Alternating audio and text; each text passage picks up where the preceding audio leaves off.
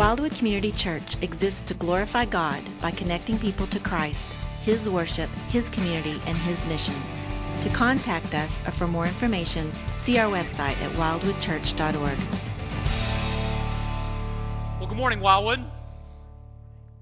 Hey, if you were with us last week, you know that we began a short two part series called Generous Living, where we began talking about what it looks like for us to live a life of generosity. And last week we saw that that begins with connecting with the God of the universe and laying our lives before Him so that He might do a revolution from the inside out, that He might do the impossible through us as we are connected to Him on the basis of His good work and as we have the opportunity to live out of generosity that otherwise we could not muster on our own. So, we talked about that last week in Jesus' interaction with the rich young ruler, and we're going to continue this week by talking a little more of the particulars of what it looks like for us to live out a life of generosity by looking at 1 Timothy chapter 6, verses 17 through 19. But before we look at those verses together, I want to just have a hypothetical situation to float with you all. And I want you to imagine just for a moment that we were going to take a trip to Disney World. Now, when I say that, we're going to take a trip to Disney World. Some of you are excited, and others of you just rolled your eyes. It's a big distance between me and you, but I can still see that. Um, so I know it produced a different reaction, but it's a hypothetical, so go with me. Imagine that we are going to take a trip to Disney World. Now, before that trip to Disney World, especially if you've never taken that trip before, you probably would want some kind of advice about the trip you'd want to get some kind of a travel guide. So let's say you go online to Amazon, and from a reputable travel provider, you order a travel guide for a trip to Disney World. Now, when that travel guide comes in two days, you tear it open and you begin to read. And what you find is a very interesting travel guide. At the beginning of the book, chapter one deals with the costs of going to Disney World and how much it will cost to just get there. That's chapter one. Chapter two talks about how you can fly there. It talks about all the major airports you can connect to Orlando through. And, and chapter three deals with how you can get there via train. And it talks about the Amtrak routes and where you need to go in order to get there. Uh, chapter four talks about the different ways you can drive to Disney World and the major interstates and the roads that you would take to get there. And then the concluding chapter of the book compares each of those different ways of getting to Disney World so that you understand how long each one will take in comparison and how much each will cost. Now, let me ask you if that was the travel guide that you purchased for your trip to Disney World, how many stars would you give that travel guide in your review on Amazon? The reality is, you probably would not give it very many stars. Now, why is that? Because all that travel guide did was tell you how to get there. It told you nothing about what to do once you had arrived.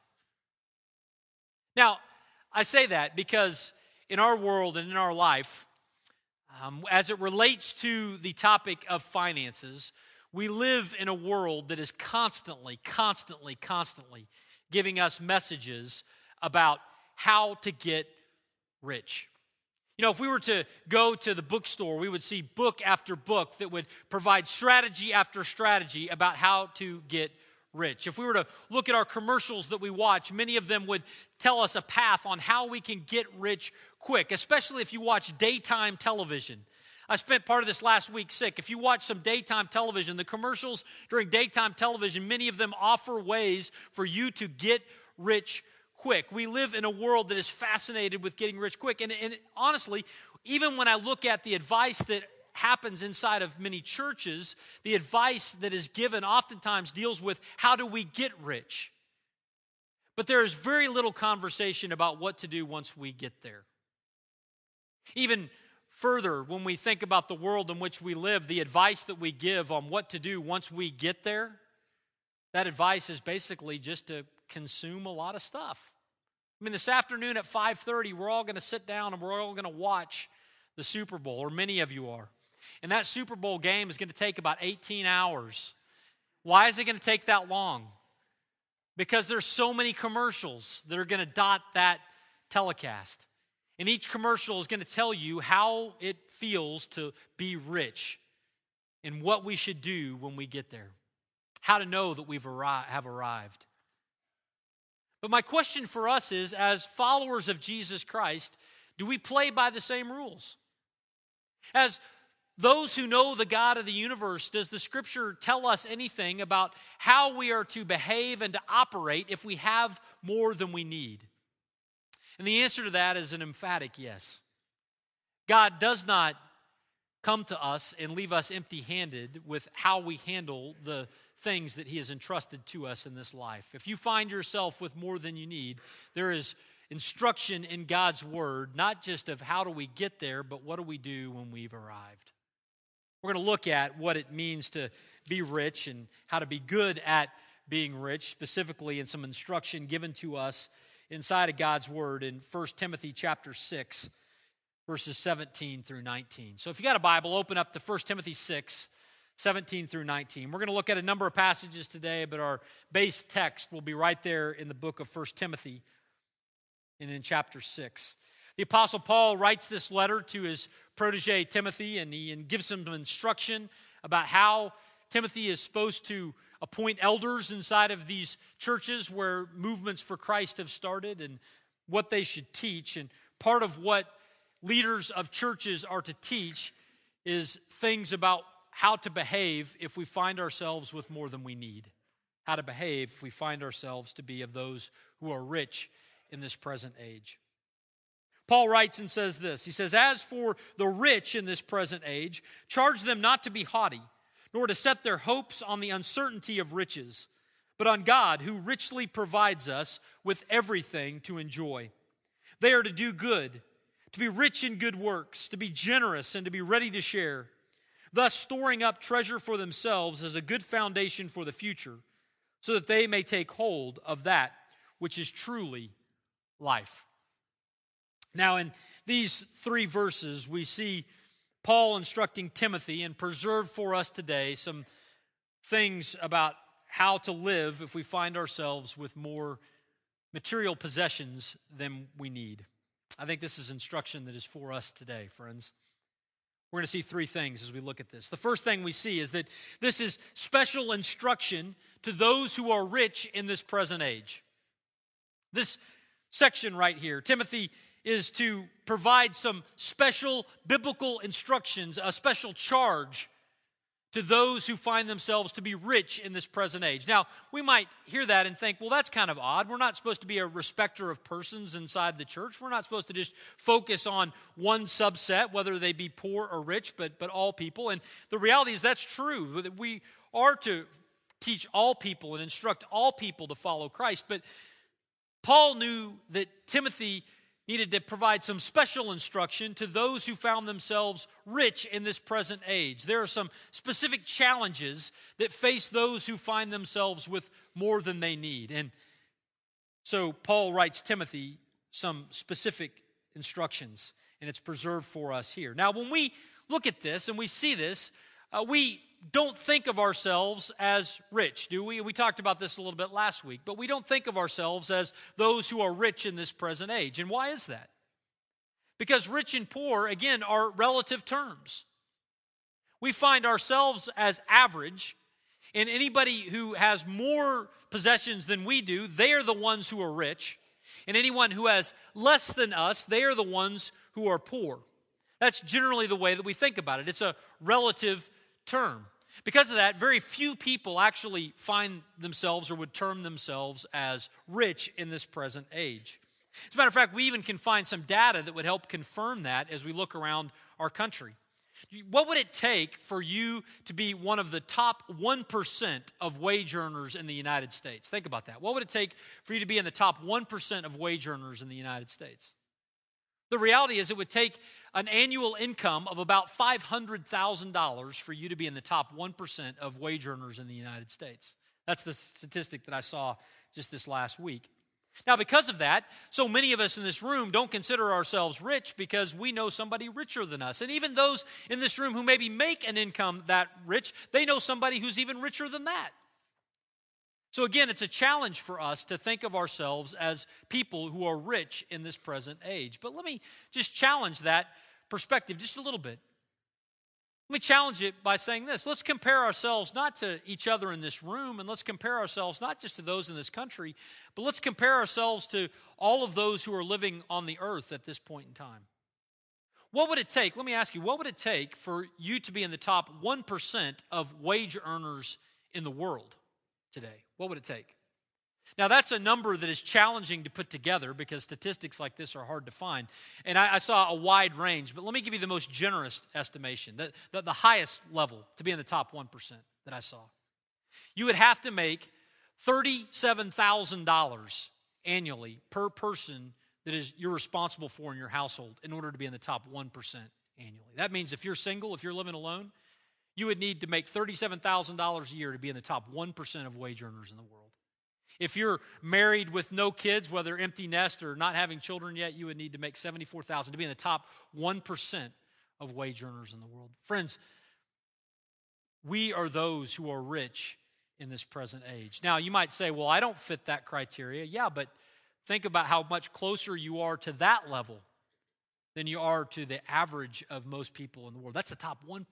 99% of those living on the earth today make less than $37,000 per person. I know some of you are starting to do the math. You mean you, you include benefits and 401k contribution. Don't, don't even go there, right? Let's just, let's just pause for a moment and realize that we are those who are rich in this present age. Lest we think that this passage is for someone else, I believe this passage is for us. It's impossible to stand up in front of a congregation in the United States of America, in Norman, Oklahoma, and, and not think that this passage applies to us.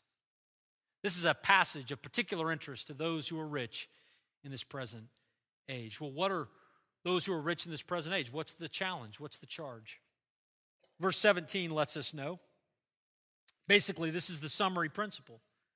The rich in this present age are not to trust in riches, but to trust in the God who richly provides. Those who are rich in this present age, we're not to trust in riches, but we're to trust in the God who richly provides. Again, if we are people who are rich in this present age, there are some particular challenges that we have related to uh, possessions. One of the challenges that we have is that we have this temptation to become haughty. Says, As for the rich in this present age, charge them not to be haughty, not to puff themselves up with an inflated view of themselves, not to be conceited in any way. You know, one of the things that happens with possessions is we begin to uh, make a valuation of those around us. People that have a lot of money, who have a lot of things, we, we just value them in our, our culture, in our world. Many times we can look down on someone because they are in poverty and their, their circumstance, and we can begin to think, well, they must have got there because they made terrible decisions. Because I got where I got because I've made great decisions and I've worked hard. And it's possible for us to begin to have a haughty attitude towards others based on the possessions that we have. This is a, a rich person problem. We're challenged to not be haughty, to not puff up. Now, I want to just make one little statement about this before we move on. What is something worth? What is something worth? Something is worth what someone else will pay for it, isn't it? That's what it's worth. I mean, I might think that my Pete Rose rookie card is worth $10,000. But if I can't get anybody to pay me $10,000 for that card, it's not worth it, is it? And you know what? I've, I found out in life if you take that card and you put it on the spokes of your bicycle wheels, it gets to be worth less. As I kept that card from my youth. Friends, here's the point what is a person worth? They're worth what someone would pay for them the Son of God, of infinite value, gave his life as a sacrifice for the sins not only of you, but of every person in the world. That's how much Jesus thinks they're worth. And if we are valued at the same level, we should not be haughty as it comes to our resources. We should realize the value that God has placed around us.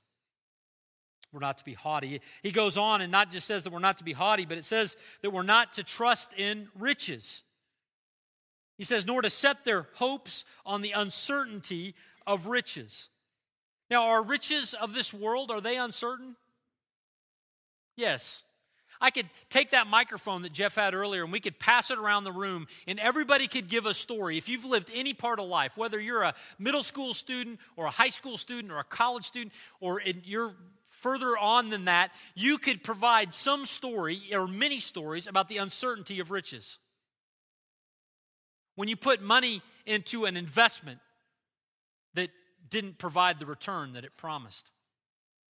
We know that with stocks, right?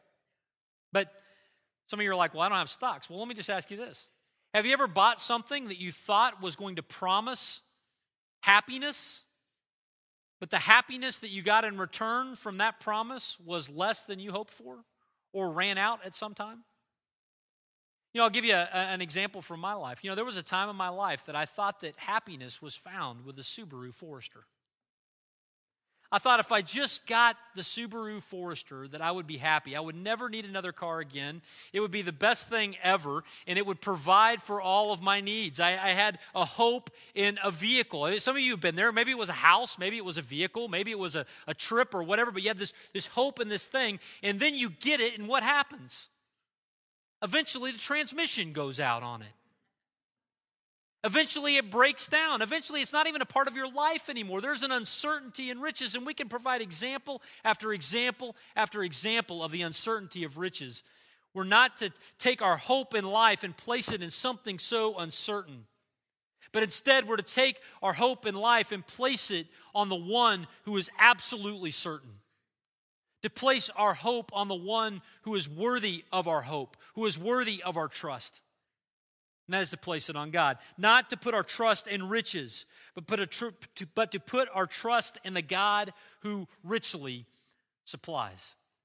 Now, when I, when I say that, we ought to begin to wonder okay, so what does that look like, though? I mean, if I'm really to trust in the God who richly supplies and not to trust in riches, does this mean that I don't own anything? Does this mean that I don't have a house? Does this mean that I don't have insurance? Does this mean that I don't save any money? I mean, how do I make sense of all of that in light of the life that we, we live. And really, in light of even the rest of Scripture. I mean, the Proverbs talk about saving and providing for family and those kinds of things. So, how do I begin to understand what it looks like as it relates to our possessions as rich people for us to trust in the God who richly supplies and not to trust in riches? Well, thankfully, the passage continues and it gives us a number of examples of what it looks like for us to trust in the God who richly supplies.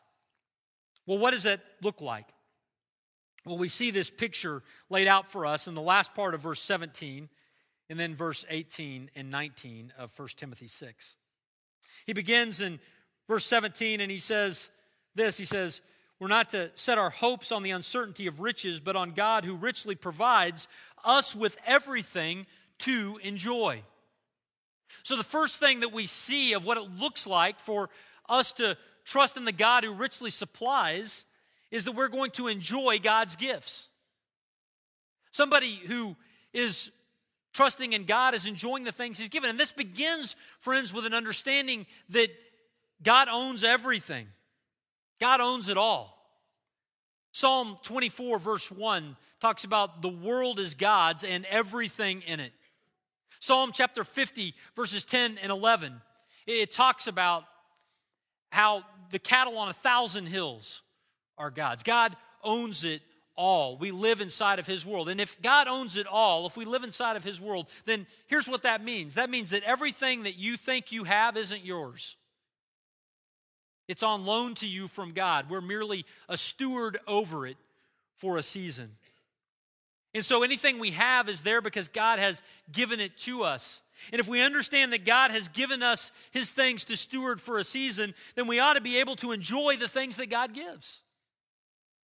Really, I mean, it, it, says that God has given us these things to enjoy. This echoes what we see in the book of Ecclesiastes, chapter 3, verses 11 to 15, where it talks about how there is a, an enjoyment in this life in using the things that God has provided. That means that if you are someone who has more than you need, we, we shouldn't apologize if we sit down to have a good meal. We should be thankful that God has given us food to eat. If we have a house to live in, we should not make apology for that, but we enjoy the house that God has provided. If we had a vehicle to drive here today, we are thankful for the vehicle that God has provided and the transportation to get here. If we have a job, if we have opportunities, we're, we're thankful for the things that God has provided for us. It's one of the things that happens when we are living out our lives dependent upon God. We realize that it's all His and that we're stewarding His resources. But, friends, one of the things that also happens as we realize that, enjoying God's gifts, is we enjoy giving. We enjoy giving. You know, God has allowed us the opportunity to be like Him. He is a giver and not a taker. And so He has made it possible for us to be generous and to give the things that He has entrusted to us. Everything that we receive into our hand is not meant for us. It's an opportunity for us to share that, whether that's the, the money that we have been given, whether it's the house that we live in, the cars that we drive.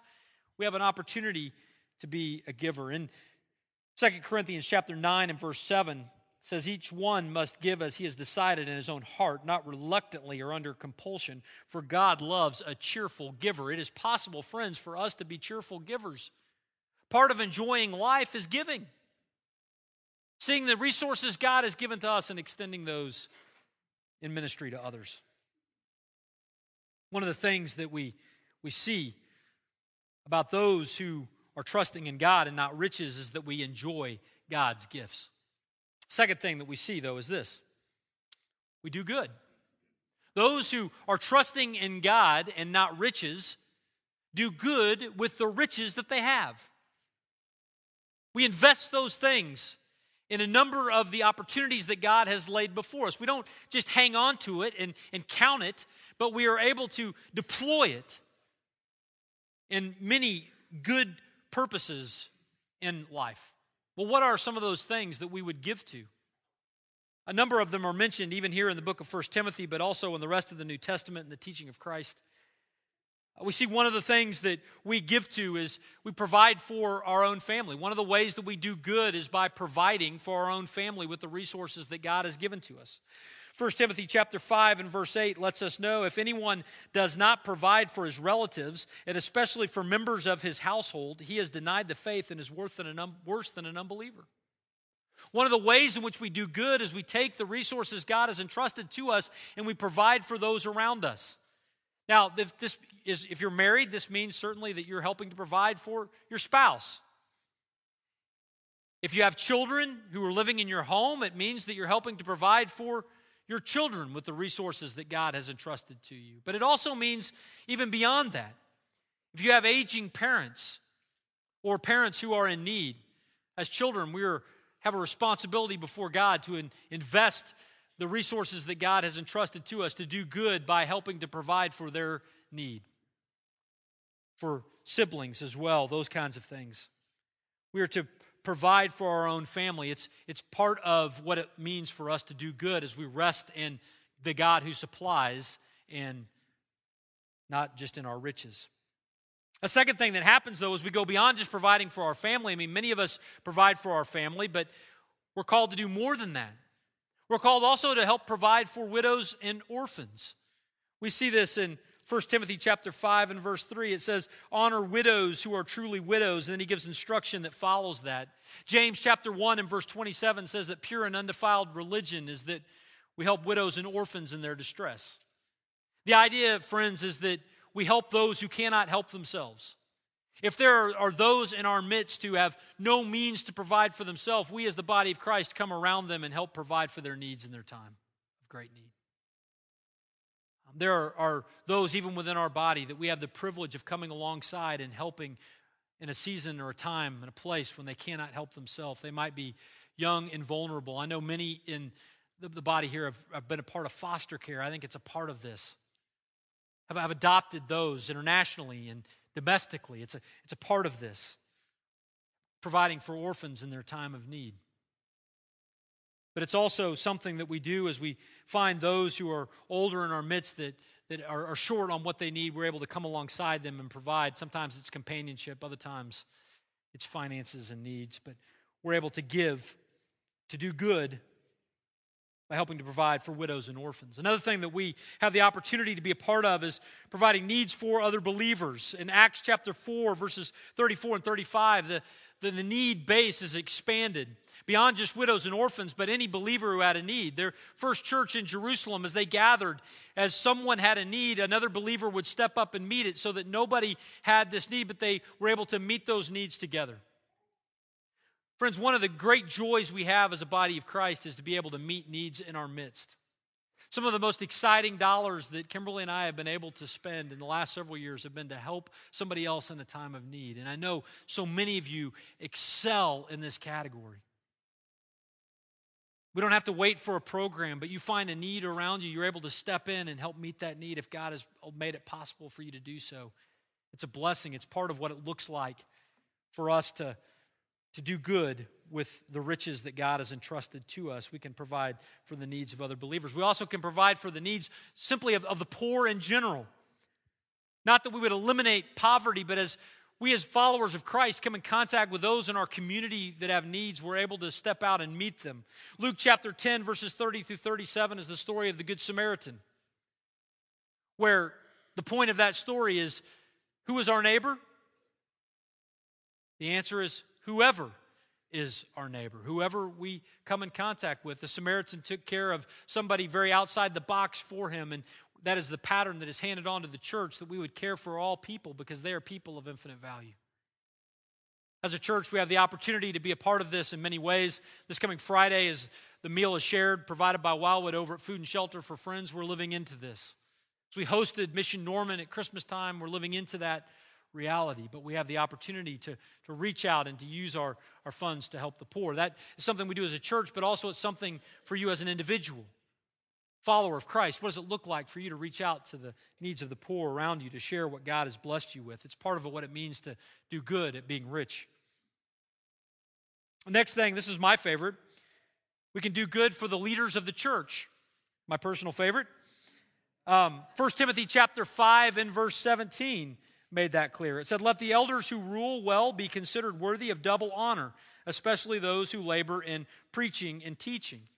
The idea is that it's appropriate for the body of Christ to come together and take a collection to be able to provide for the material needs of those who are the pastoral team who are on staff. So that we are freed up and have extra time to be able to, to pour out in care and in leadership and in study and in teaching and in prayer. Friends, I don't, I don't take that for granted. It's an incredible gift that you extend to, to me and to our team to be able to invest in those areas. And it comes from being doing good, as it talks about here in 1 Timothy, as we are able to contribute towards the needs of leaders of the church as they provide ministry in our midst. Also, we see that we can give to places of worship. Now, I, I, go all the way back to the Old Testament for this one in 1 Chronicles 29, and some of you are going, why are you turning to the Old Testament to describe this? And the reality is that the church in the New Testament existed before there were any church buildings. And so there, there were, the church just gathered in the synagogue or in the temple courts to worship in the early days. Um, but in the Old Testament time, it was appropriate for the believers to gather resources in 1 Chronicles 29 for the construction of the temple, for instance. And I think about the collections that have been given by Wildwood to help provide for the infrastructure of ministry in this town. And so many of you have sacrificed, whether it was back in 1985 when Wildwood moved into this building. Some of you have contributed faithfully all the way back to then. Others have contributed since 2002 when we built this room and the gathering hall next to it. And others were part of the giving program from 2008 to 2011 as we built the children's building. And it's appropriate for us to give to programs like that because they pro- provide opportunity for worship and for ministry. It's part of doing good as we contribute the riches that God has given us towards the purposes that Christ is calling us to. And lastly, something we've spent some time on the last couple of months talking about giving and, and partnering, doing good with missionary partnerships around the world. Romans 15, 22 through 29, among other places, highlights this very idea. We're able to contribute funds and partner with believers sharing Christ around the world. Friends, there are a number of different ways that we can partner in doing good. And I want to just say that as you contribute every week, we take an offering every week here at Wildwood. When you contribute to that offering every week, it's an opportunity for us, not just as individuals, but for us collectively to take up funds and contribute them towards these causes. We have the opportunity to do good with the riches that God has entrusted to us. But we're not just called to do good, we're called to be generous. Now, again, what does it mean to be generous? That, that term generous is, is, a, is a pesky one, right? It's like rich, it's a, it's a moving target. If I were to ask you, are you rich? Most of us would say no. If I ask you, are you generous? Most of us would say yes. What does it mean to be generous? Well, one of the things that we are troubled with with generosity is it seems to be somewhat of a, of a moving target. And sometimes we want to nail it down to a number. Tell me the number of what it means to be generous and I'll give it. And we sometimes want to look back to the Old Testament to the idea of the tithe, the giving of 10%. We, we, we saw that in Leviticus 27 30 through 33, as well as a couple of places in the Old Testament where a tenth was given of everything. And sometimes you might have even heard this taught before that a tenth is what God desires, almost like a God tax. That we give a tenth to the church, and then the rest is ours to do with as, as God intends. But you know what? The, the reality is the idea of the tithe is not taught again in the New Testament. As a matter of fact, the, the standard of, of giving is not mentioned in the New Testament as a tithe. Instead, we're given a new model. We're given a new picture. You know what that model is? That model is the person of Jesus Christ.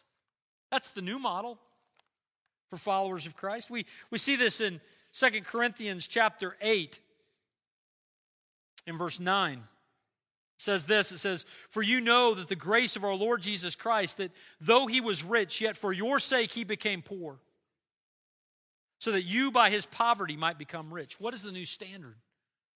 The new standard for giving is the example of Christ. Let me ask you did Jesus give 10% he gave way more than that he gave it all. And as we gather today and we reflect on the generosity that God is calling us to, He's calling us to an overall stewardship to all that He has entrusted to us. And generosity is something that will move and, and shift from season to season in your life. 10% may be a great starting point for many of us. If you think of how much you're giving and contributing, 10% would be a great starting point, but it's not a stopping point. Those who God has entrusted more than we need, we have a, an opportunity to trust Him on what that level of generosity is from, from season to season in our lives. When was the last time you asked God, God, what does it look like for me to be generous in this season of my life? How would you have me adjust my plan? It's also proportional. Mark chapter 12, 41 through 44, the widow places the coin inside the container, and, and Jesus says she has given more than all else. So, this is what that lets me know. It lets me know that God is not as concerned with the dollar amount that you give, but He's concerned with your heart as you give it. All of us, this applies to. What would God, what would God have you do as you're generous before Him? That's interesting. He goes on and says, Not only are we to be generous, but also we're to be prepared to share. A couple of things we won't get too in, in depth on in our time, but it says in, in verse 8, 18 and 19, it says that we are to be generous and ready to share. This means that our giving is intentional, it's not accidental. In 2 Corinthians 9 7, it talked about setting aside what we intended to give in our heart. We, we make a decision, a conscious decision. It ought to be a part of our budgeting conversation. What will we give? Not just what's left over, not just what I find in my pocket on Sunday morning, but what have I intended to give? And not only that it's intentional, but that, it's in rhythm. 1 Corinthians 16, 2 talks about setting aside funds on the first day of the week and giving them to the ministry that God has called. Friends, as we set aside this amount that we would do on a regular basis to, to give to the things that God is calling us to give to, we're to be prepared to share. And lastly, doing good means that we have an eternal perspective. We have an eternal perspective. Verse 19 makes it clear. He says, Thus storing up treasure for themselves as a good foundation for the future, so that they may take hold of that which is truly life. Here's the principle. We don't have time to get in depth with this idea here today, but here's the general idea.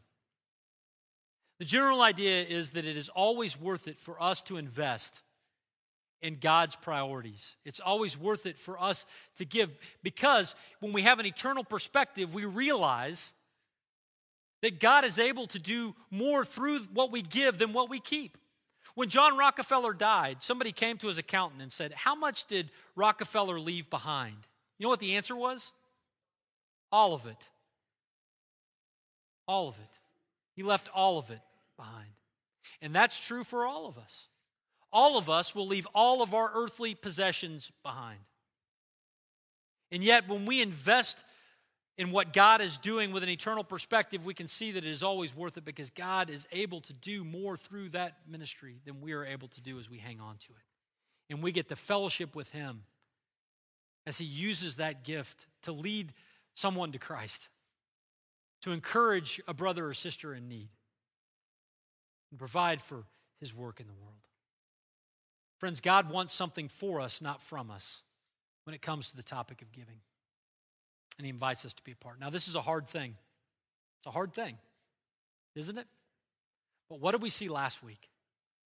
We saw that God can do impossible things through us. When we trust Him, His Spirit washes through us and changes us so that we might do the impossible. Jesus says, with man it is impossible, but not with God. Nothing is impossible with God. So let's trust Him to produce His generosity in our lives. Let me pray, as, and then we'll close with the song. Father, thank you for the opportunity to, to trust you today.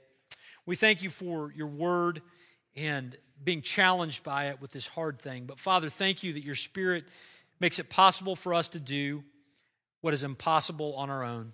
It makes it possible for us to lay up an eternal reward, to lay hold of true life as we follow you. Father, I pray that you would help us to do good with the riches that you've entrusted to us as we trust you with all that we have, leaning into all that you are. In Jesus' name we pray.